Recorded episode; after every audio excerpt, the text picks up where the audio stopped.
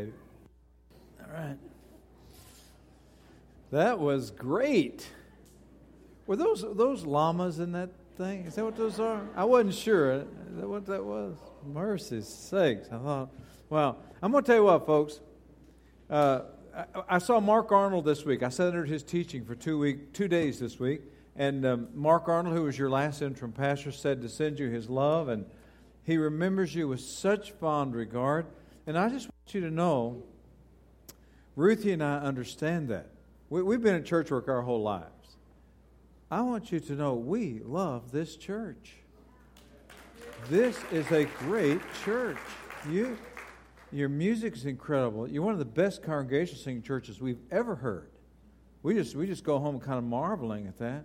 You have this great staff who love you and love the Lord. And you just you have this great spirit among you. You love one another. And that blesses me. Plus, you seem to like my preaching. oh, that, come on. Uh, just kidding. All right. Okay, that's a joke. All right. Okay.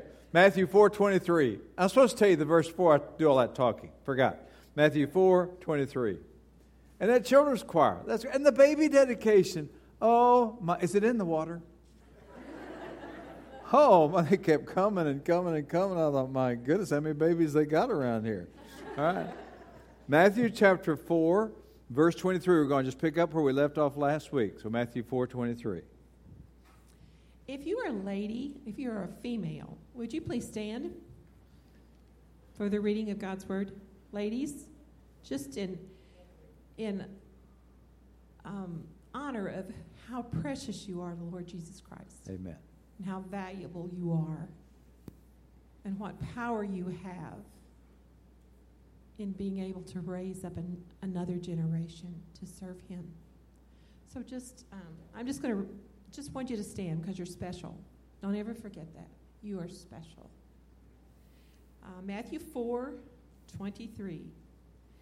And Jesus went throughout all Galilee, teaching in their synagogues and proclaiming the gospel of the kingdom and healing every disease and every affliction among the people. So his fame spread throughout all Syria, and they brought him all the sick, all those afflicted with various diseases and pains, those oppressed by demons, epileptics, and paralytics, and he healed them. And great crowds followed him from Galilee and the Decapolis, and from Jerusalem and Judea, and from beyond the Jordan. Seeing the crowds, Jesus went up on the mountain, and when he sat down, his disciples came to him. And he opened his mouth and taught them, saying, Blessed are the poor in spirit, for theirs is the kingdom of heaven. Thank you. You may be seated. So Jesus has a problem. He's got thousands of people coming to him, but they're coming for the wrong reason. They're coming because uh, they want a political king. U S A Christians can relate to that. I'm still convinced after fifty-one years of ministry that U S A Christians tend to be too political. We're known as the cultural hitmen. We're too harsh. And that's the exact same problem that Jesus could see in these people that are following him. They hated Rome.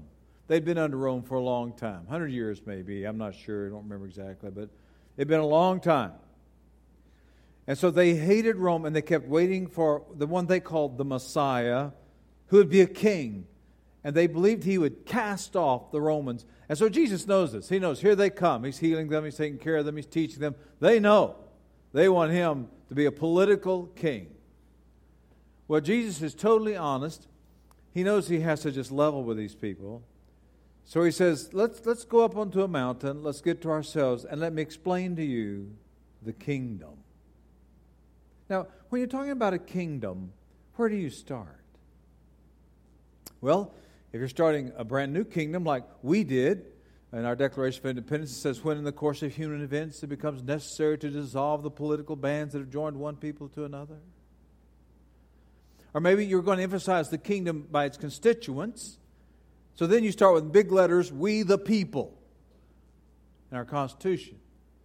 Or if you're in the middle of a kingdom being torn apart, ripped apart, like Lincoln, you can be nostalgic and you can say, four score and seven years ago. That's interesting.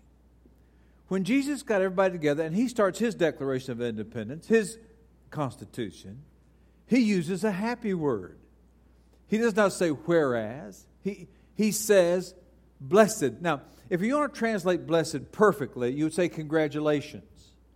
Congratulations to, and then he's going to go through eight of these, all the way through the Sermon on the Mount, and he's going to explain to people what the kingdom is really like.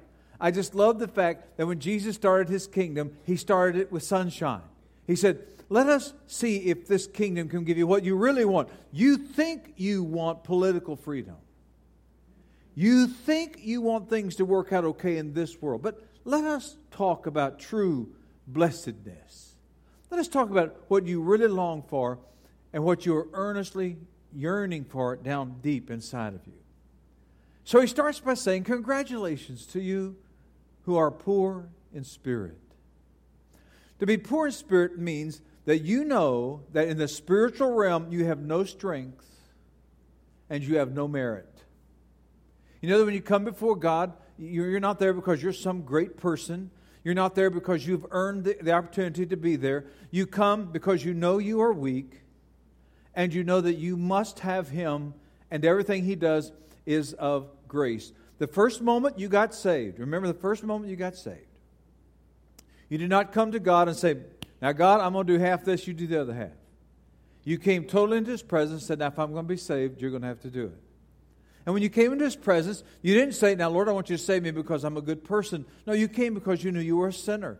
You came empty-handed. You just said, I cannot do this on my own, and I have nothing to where I really deserve it. And living the Christian life is exactly doing that over and over and over and over again.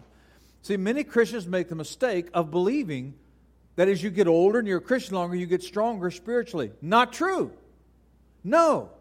None of you is stronger in your flesh than you were the moment you got saved. None of you has any more merit now, no matter what you've done, than you had then.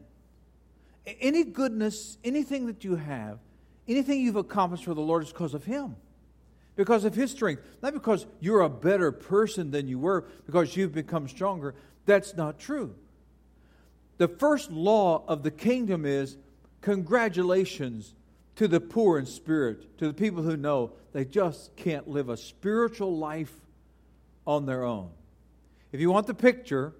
You want the picture, it's the tax collector in the temple. Remember that heart-wrenching scene? The Pharisee comes in and he lifts up his hands to heaven as the Jews prayed. The Jews prayed like this, their eyes open toward heaven, and with their hands up, they'd pray to God. And the Pharisee comes in, he says, I thank you, I'm not like other men, I do such great things, and I thank you I'm not like him, the tax collector over there. And over there in the corner, too ashamed to even come into the middle of the crowd, knows that everybody looks down on him, so he's over there, just, just humiliated. And he's standing over there. He won't even look up. He won't lift up his hands. He puts his head down on his chest. He goes like this. And he beats his chest.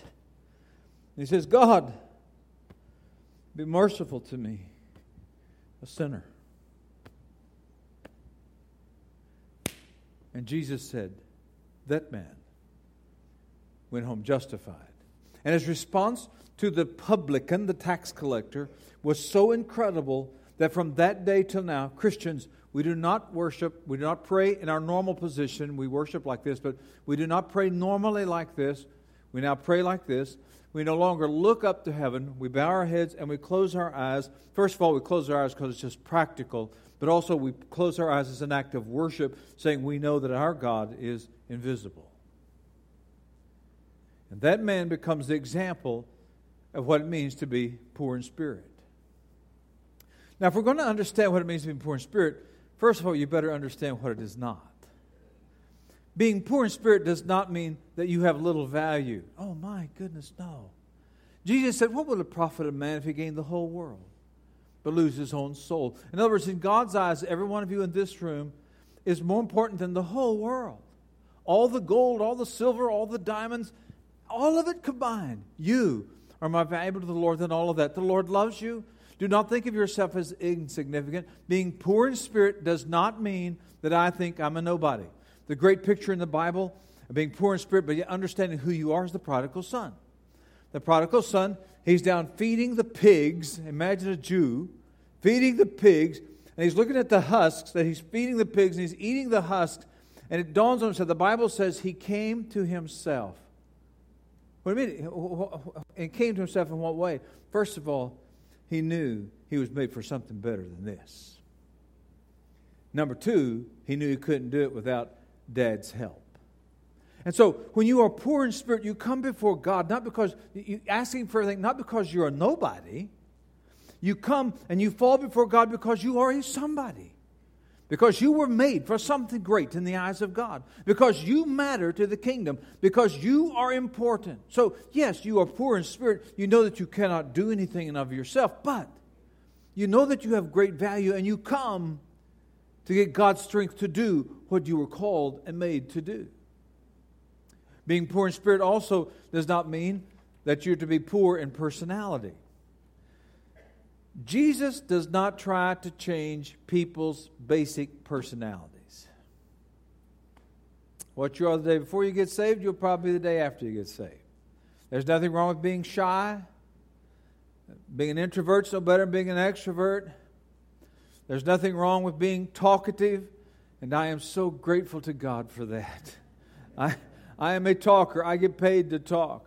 When, when I was uh, taking off this week to go to Mark Arnold's conference, I, I talk a lot. I talk all the time. That's what I do. I told Ruthie as I was going out the door, Ruthie, I'm going to try my best not to talk so much. And the final words as I walked out the door were, let me know how that goes. It's okay to be strong-willed. It's okay to be compliant. Look at Peter.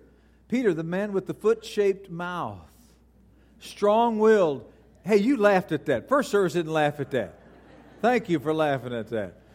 Here he is. He's aggressive. He's strong-willed. He's got an A one personality. Yet at the same time, he's poor in spirit. Now watch this. Here's this guy who's all personality, but he's poor in spirit. And he says to the Lord on one occasion, depart from me, for I am a sinful man.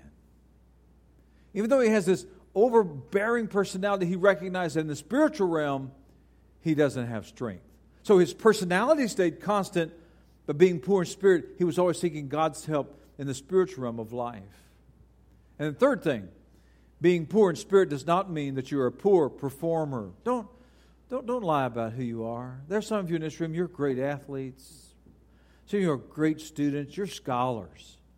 Some of you are great in your personalities, the way you deal with people. People have great skills. And, and it just really eats in my heart when somebody says, oh, I'm not that good.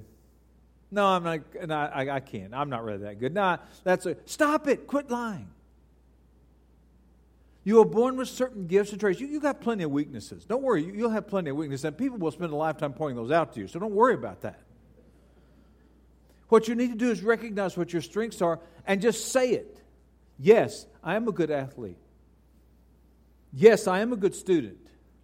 Yes, I do have a good personality. Yes, I am a good leader. Yes, I am good. Yes, I can do this.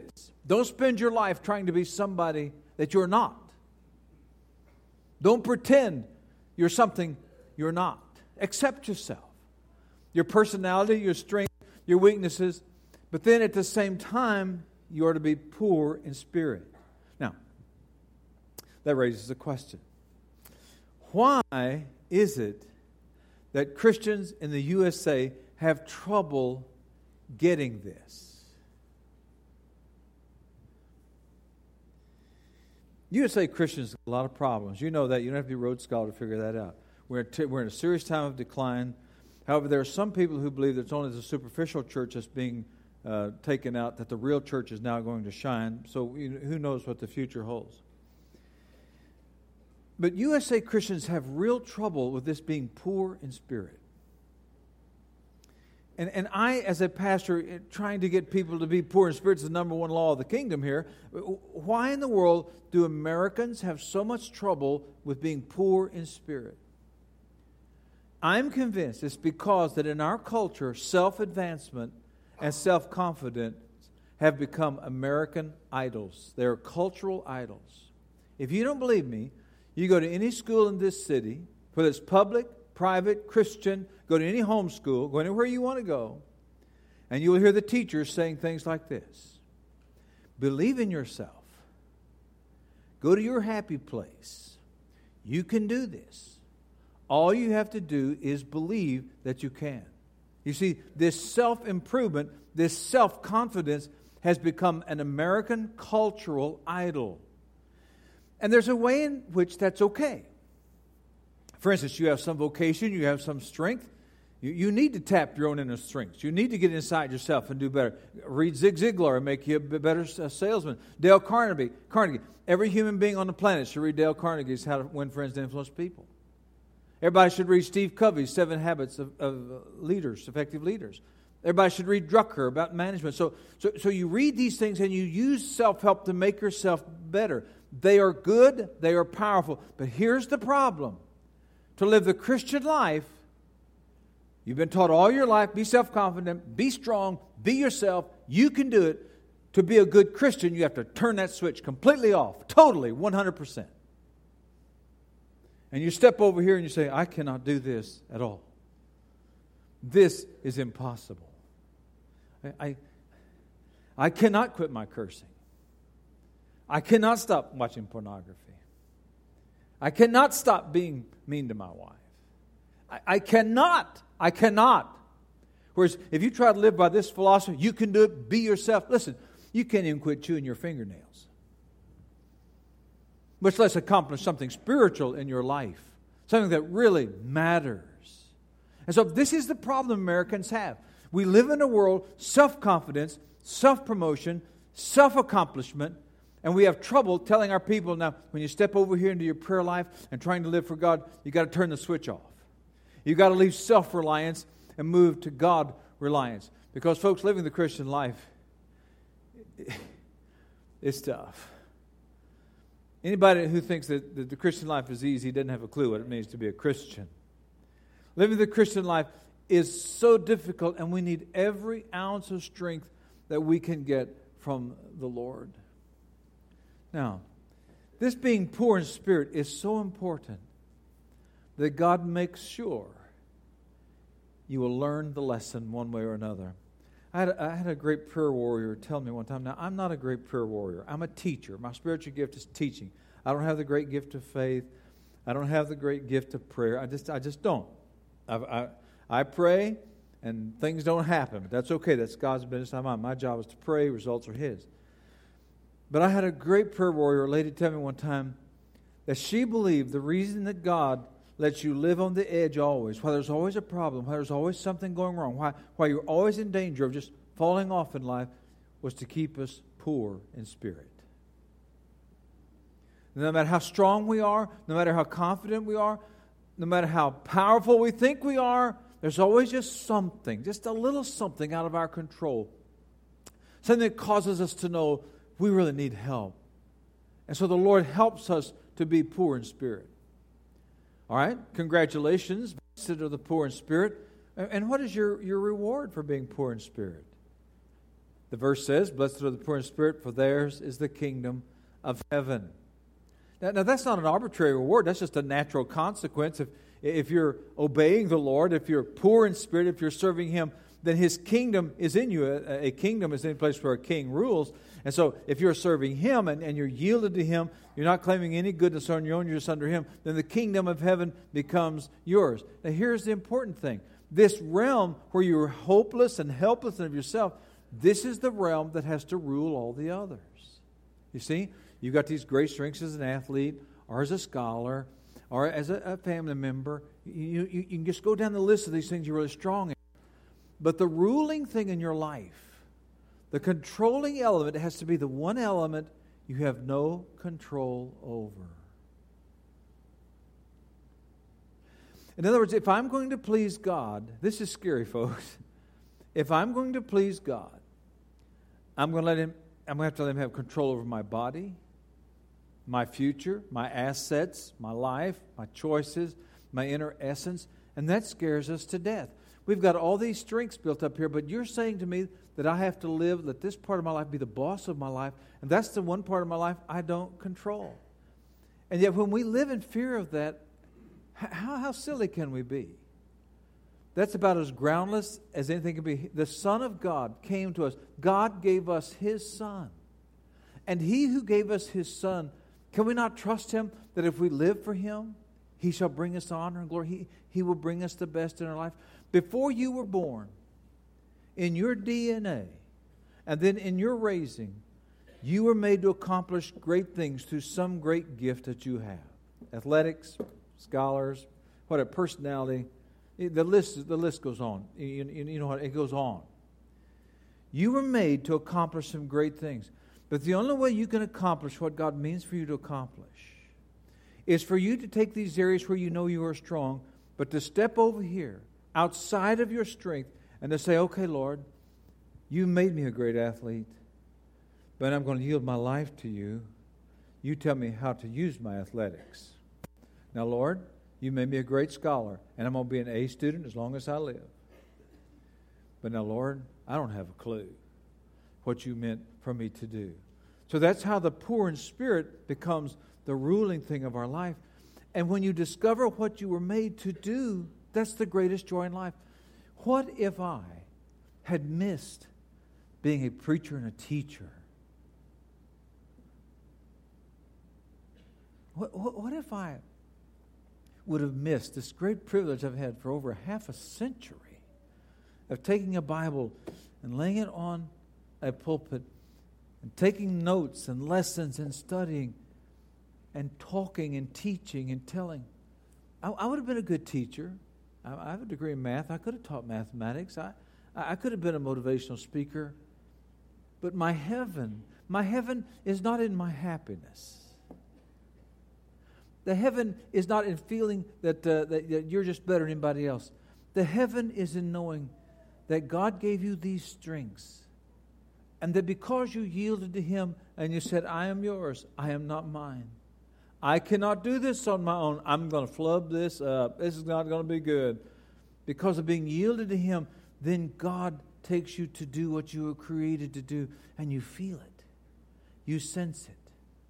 When I walk up these steps to preach, there's not one thing in the world, nothing I could be doing that would bring me greater heaven. Because I sense this is me. With all my problems and all difficulties, and Ruthie and I have them aplenty, with all of the tragedies, with all of those things, it's not in the happiness, it's in understanding that I am doing what God made me to do. My uh, my favorite preacher of all time is Charles Haddon Spurgeon. Spurgeon was a Baptist pastor in London in the eighteen hundreds. Spurgeon said something, or I read something that he wrote when I was young that affected me for my whole life. He said, little faith will bring you to heaven. Much faith will bring heaven to you. You see, you can be saved. You can become a Christ follower and then live your whole life in rebellion against God. You never yield to Him. You never admit you don't have any strength. You're determined you're going to do it yourself. And so you plow through life. You always, at the best, have little faith. You never are able just to click off that self-confidence button and get over here and really find what God wants you to have. You really have trouble living in the realm of the spiritual in faith. But you know, you can go to heaven that way.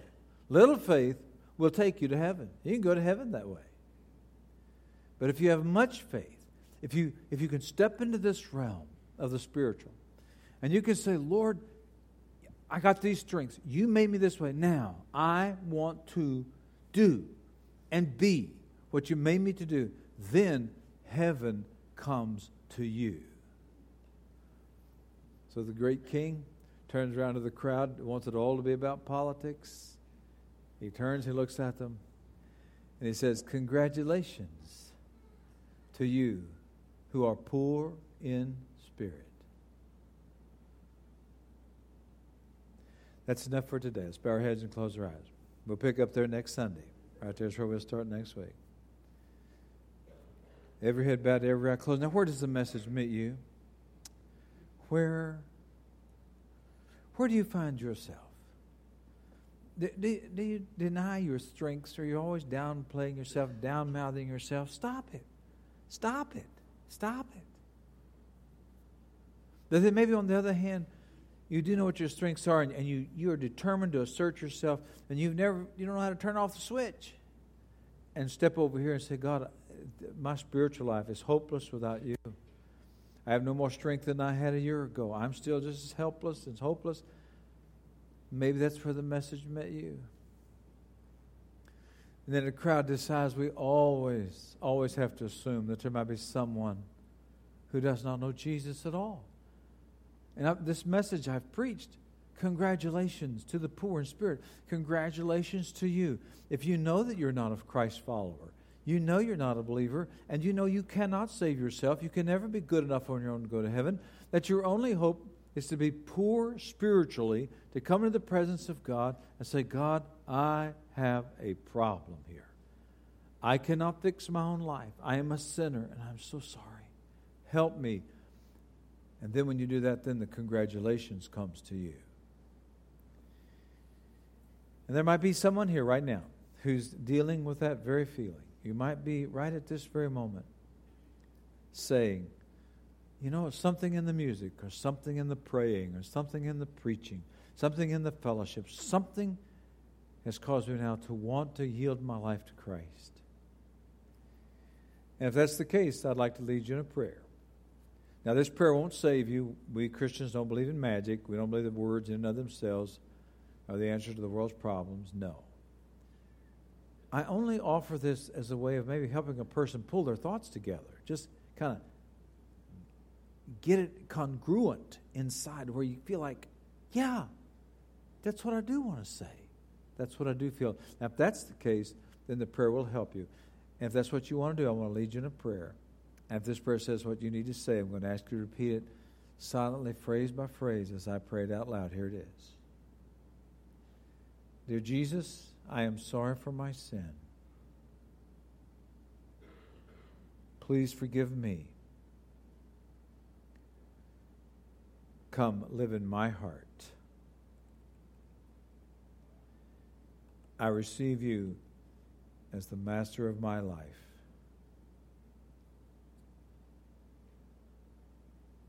Amen.